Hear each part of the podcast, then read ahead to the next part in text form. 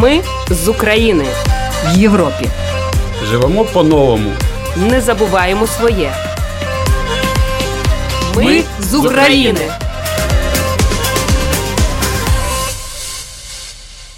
Добрий вечір. В ефірі програма Ми з України. Це програма для тих, хто приїхав до Латвії з України внаслідок російської агресії. Слухайте нас кожної п'ятниці о 20 годині 15 хвилин. Ви можете знайти випуск нашої програми в архіві на домашній сторінці lr4.lv. За контентом можна стежити в соціальній мережі Facebook ЕТТА Латвійської радіо 4 та на сторінках для українців Латвії в Телеграм. Історії українців, які зараз проживають в Латвії та інших країнах Європи, важливе соціальне питання та інтеграція в латвійське суспільство, коментарі фахівців та поради психолога, а також інформація про культурні та спортивні події. Все це в програмі Ми з України, яку веде Людмила Пилип. Сьогодні в програмі поговоримо з латвійським альпіністом Юрісом Унманісом, який підняв прапор України на вершину Евересту.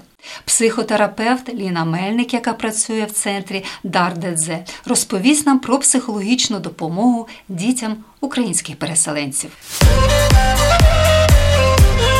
Ми з України.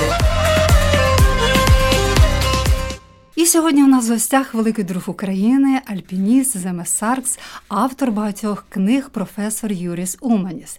Він не лише в якості волонтера займався збором коштів для гуманітарних потреб України, але й сам зі зброєю в руках захищав Україну від загарбників. Але саме головне, 17 травня Юріс Уманіс з українським прапором піднявся на найвищу вершину світу Еверест. І сьогодні ми з ним поговоримо. Юріс, 17 травня ти досяг найвищої вершини світу Еверест. Я знаю, що ти довго цього чекав, і в руках у тебе був український прапор. Як виникла ідея підняти український прапор на вершину Евересту? Jā, nu es, protams, biju ļoti pagodināts pacelt virsotnē, un, un um, man bija liels prieks viņu uznest. Um, tā, tā doma notika sekojošā veidā. Так, звичайно, для мене була це велика честь підняти прапор України на вершину Вересту. Я був дуже щасливий, що моя мрія здійснилася. Восени у мене сталася така нагода, коли зайшлося в одну купу кілька речей, обставин, зустрічі з людьми, і мені запропонували піднятися на Верест. Як ви вже сказали, це була моя друга спроба піднятися на цю вершину.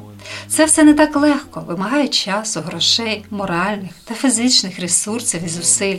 Але ця думка піднятися на Еверест сиділа в моїй голові досить довго. І потім якийсь внутрішній дух сказав мені, так, це треба робити, бо необхідно підняти на Еверест прапор України. Тоді воно буде того варте. І з цього все почалося. Тоді я почав шукати гроші, все інше, необхідне для підйому. Робив це з думкою, що підніматиму український прапор. Для мене це було дуже важливо, бо я часто їздив в Україну, возив туди багато речей, необхідних українським військовим, подружився з солдатами і навіть брав зброю в руки, щоб захищати Україну. Тому я зрозумів, що хочу зробити таку велику справу. Що може бути благородніше ніж піднятися на Еверест з українським прапором? І ще я знаю, що більшість українських чоловіків не можуть виїхати з України. Їм доводиться воювати. Також багато потужних українських альпіністів воюють і не можуть їздити, лазити по горах. Тому я хотів зробити це на їхню честь. І ще одна причина дуже важлива для мене. П'ятеро моїх друзів, українських військових, загинули, захищаючи Україну. Двоє з них були альпіністами. Один навіть мав позивний альпініст, позивний іншого компас. Я зрозумів, що мені потрібно для них це зробити. Un diviem, divi no tiem bija alpīnisti, un viņam vienam pat segvārds bija alpīnists, un otram segvārds bija kompass. Un es tā domāju, nu, priekš viņiem tas tā kā būtu jāizdara. Юріс, але я знаю, що цей прапор, який був на вершині Евересту, має свою історію. Розкажи про це. Jā, šiem diviem karogiem, ko es uznesu, Так, Ці два прапори, які я підняв на Еверест, подарував мені почесний консул Латвії в Слов'янську, у якого троє синів загинуло на війні. Тому ці прапори мають особливе значення. Я також хотів, щоб цей прапор майорив на вершині і на їхню честь. І у мене є таємне бажання про те, щоб я міг подарувати ці прапори президенту Зеленському. Зеленським. Так, ці два прапори, які я підняв на Еверест, подарував мені почесний консул Латвії в Слов'янську, у якого троє синів загинуло на війні. Тому ці прапори мають особливе значення. І я також хотів, щоб цей прапор майорив на вершині і на їхню честь. І у мене є таємне бажання про те, щоб я міг подарувати ці прапори президенту Зеленському.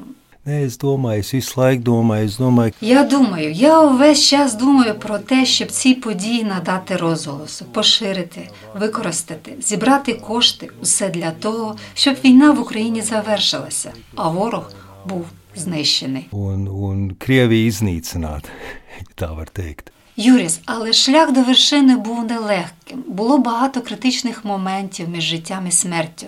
Ти мені розповідав, що один альпініст з Молдови загинув. Це, звісно, чудово, що український прапор майорів на вершині, але це лише здається, що все так гарно і легко. Jā, nu, lai, lai uzkāptu, Так, для того, щоб піднятися на 8 тисяч метрів вгору, а також на Еверест, який є найвищою горою у світі, потрібно багато готуватися. Але я вирішив, що мені потрібно це зробити. Як ви згадували, два роки тому я намагався піднятися на Еверест, і мені це не вдалося. Але я багато чому навчився з того часу, особливо минулої осені. Я був у Непалі кілька разів.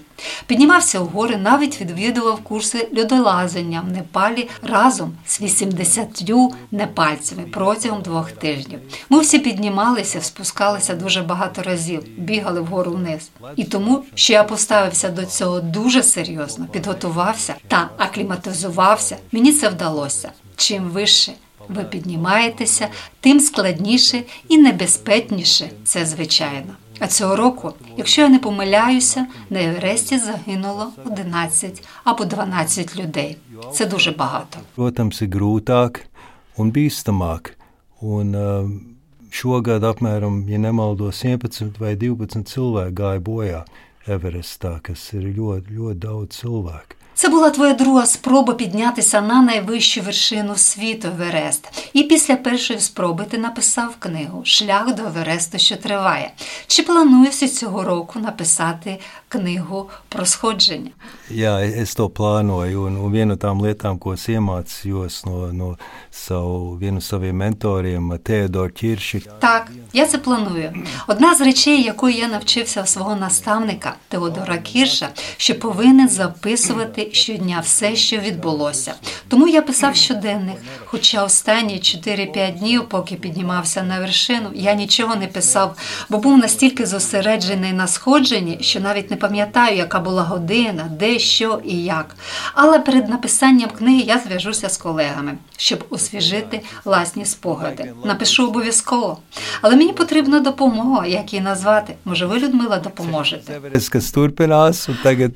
Ну, можливо, цій назві має бути щось пов'язане з Україною, з її перемогою, щось таке шлях до перемоги. Citu, to Ukraiņas karogu Між іншим, усвідомлення того, що мені треба підняти на вершину Евересту прапор, вірніше прапори України, це мене дуже мотивувало. Я розумів, що просто не можу не піднятися на цю вершину. У мене було таке відчуття, що прапор України, який майорітиме на вершині, це буде така доброзивчлива, позитивна, миролюбна енергія по всьому світу. І я справді думав, що це допоможе швидше закінчити війну. Un tiešām es tā iedomājos, ka tas palīdzēs, lai, lai ātrāk karš beigtos. Можливо, наступну книгу треба назвати Шлях до Евересту, який допоможе перемозі України. Юрис, як я вже казала, ти великий друг України. Як доброволець допомагав збирати кошти і купував необхідну амуницію для українських військових. Наразі знаю, що ти пишеш книгу про Україну. Зараз у тебе на столі чорновий варіант, можна так сказати. Jā, pirms es, es, aizbraucu uz Everestu, tā Коли я їхав в Непал, то майже закінчив цю книгу. Для мене було ж задоволенням і честю створювати цю книгу з ілюстратором Гатісом Шульцем.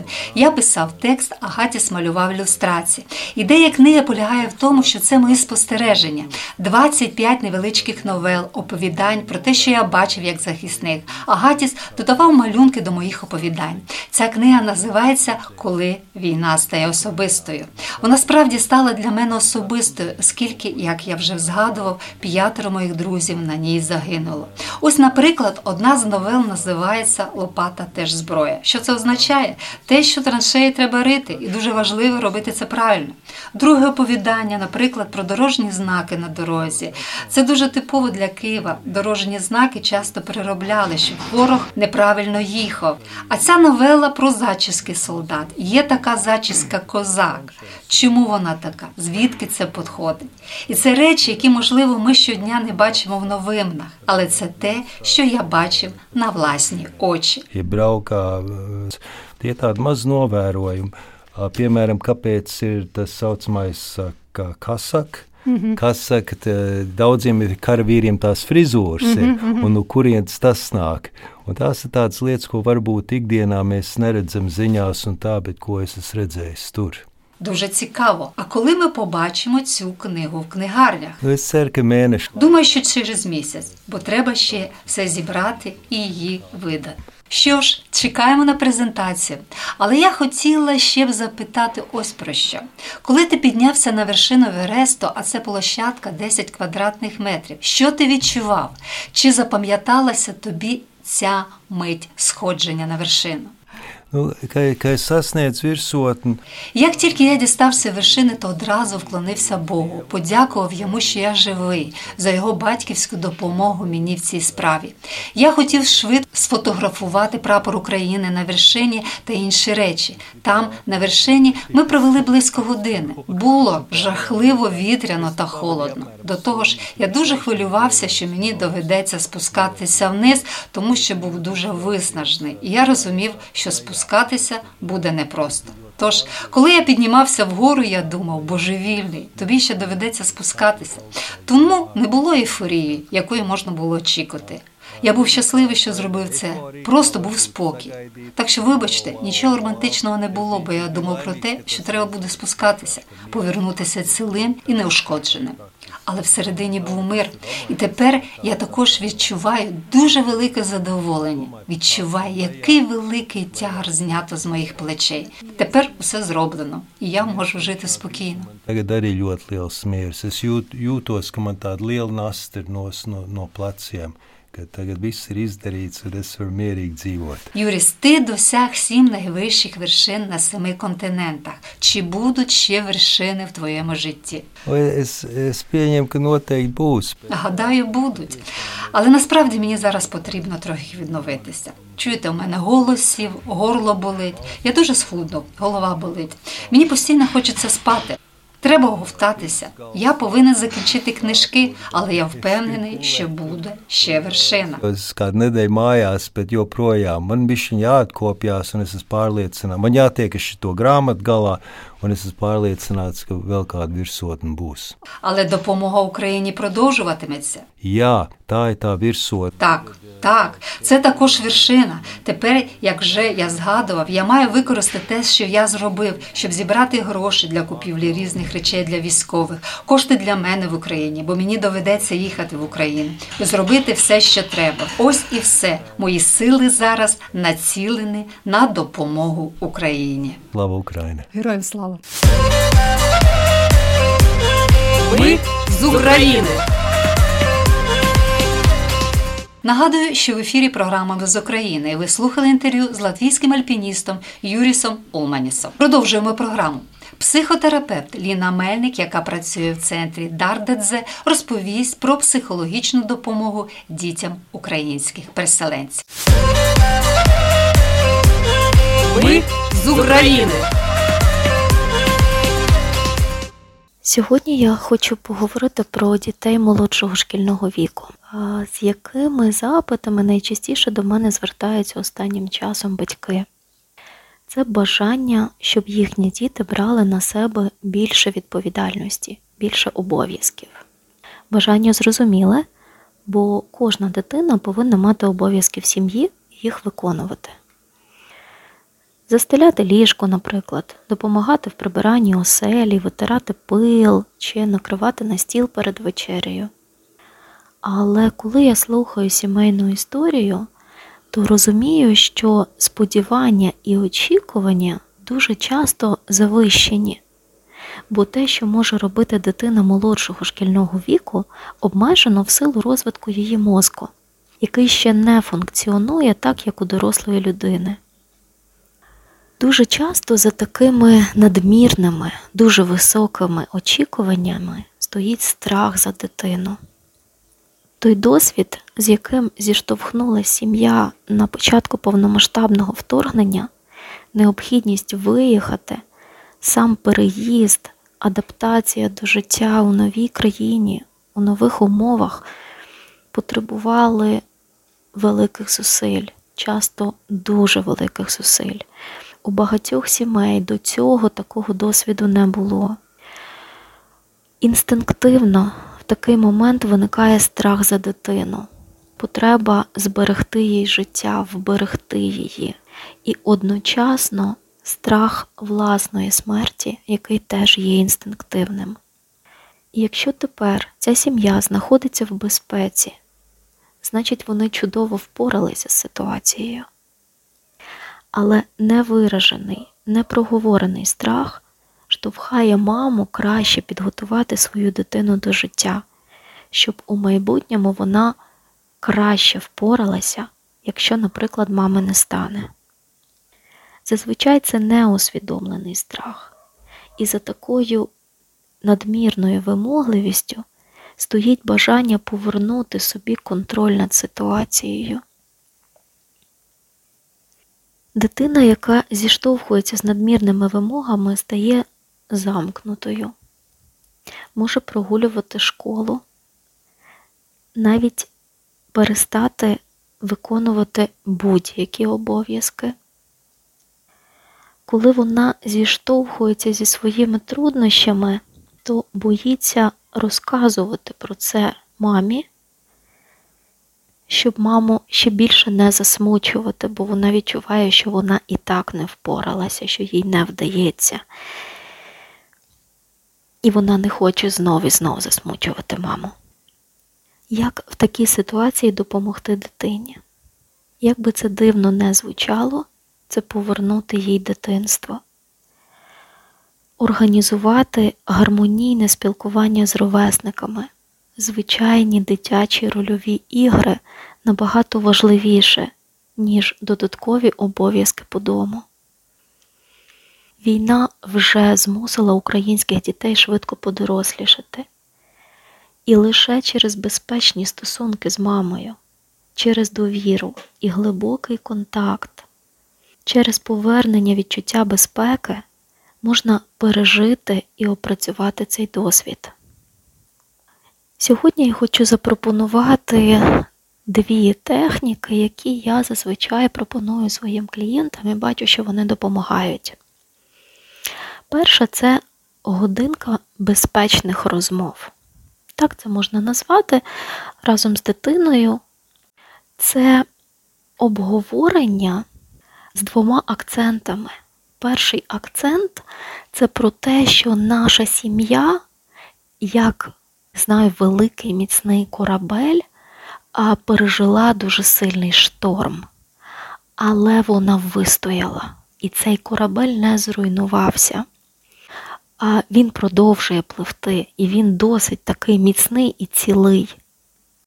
І таке обговорення, що допомогло нашій сім'ї вистояти, яким, якими сильними якостями, які сильні якості вже має наша сім'я, да, які в нас є опори, за рахунок чого ми впоралися і е, з цим досвідом справилися.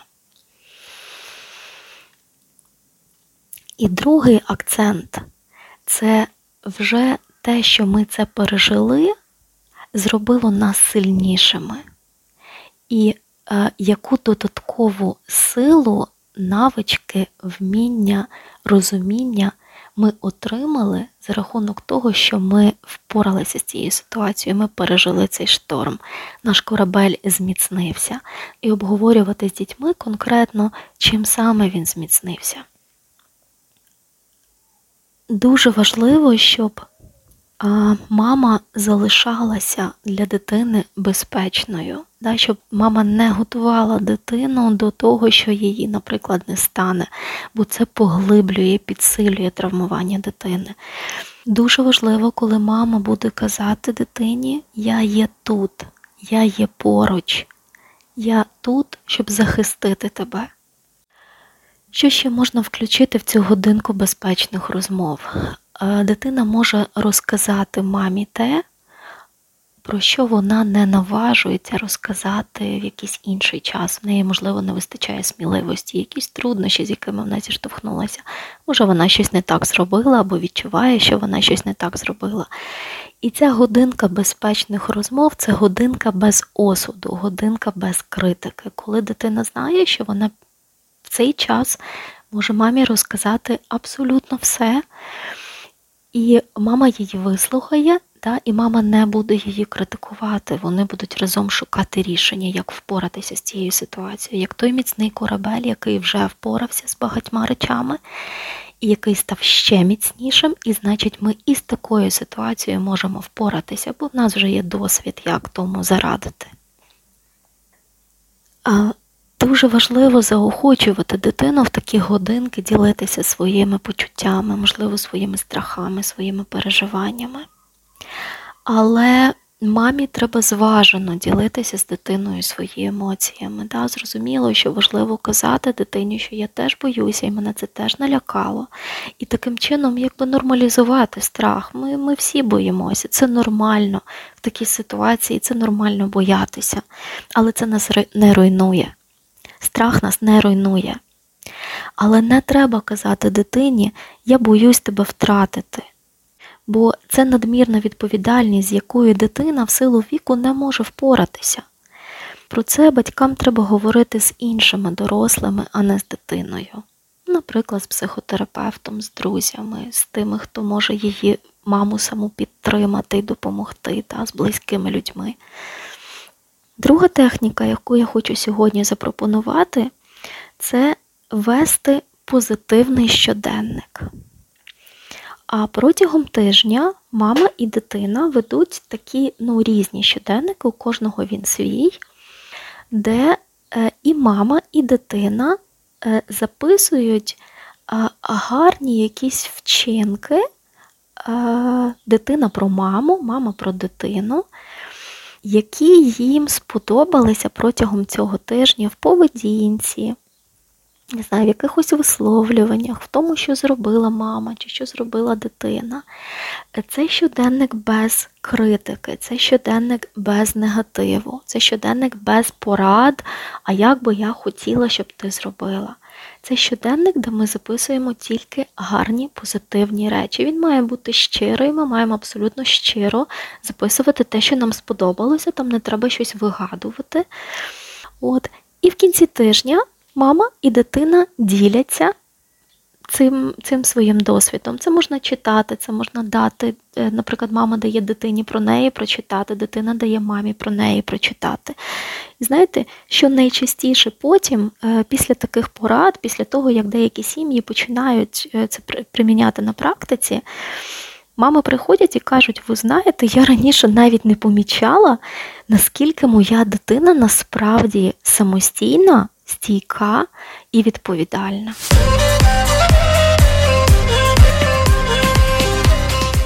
Слухали програму Ми з України, яка лунає кожної п'ятниці о 20 годині 15 хвилин в ефірі Латвійського радіо 4. За контентом можна стежити в соціальній мережі Facebook ета Латвійського радіо 4 та на сторінках для українців Латвії Телеграм. Я прощаюсь з вами на все добре. Все буде Україна. Ми з України в Європі. Живемо по-новому. Не забуваємо своє. Ми з України.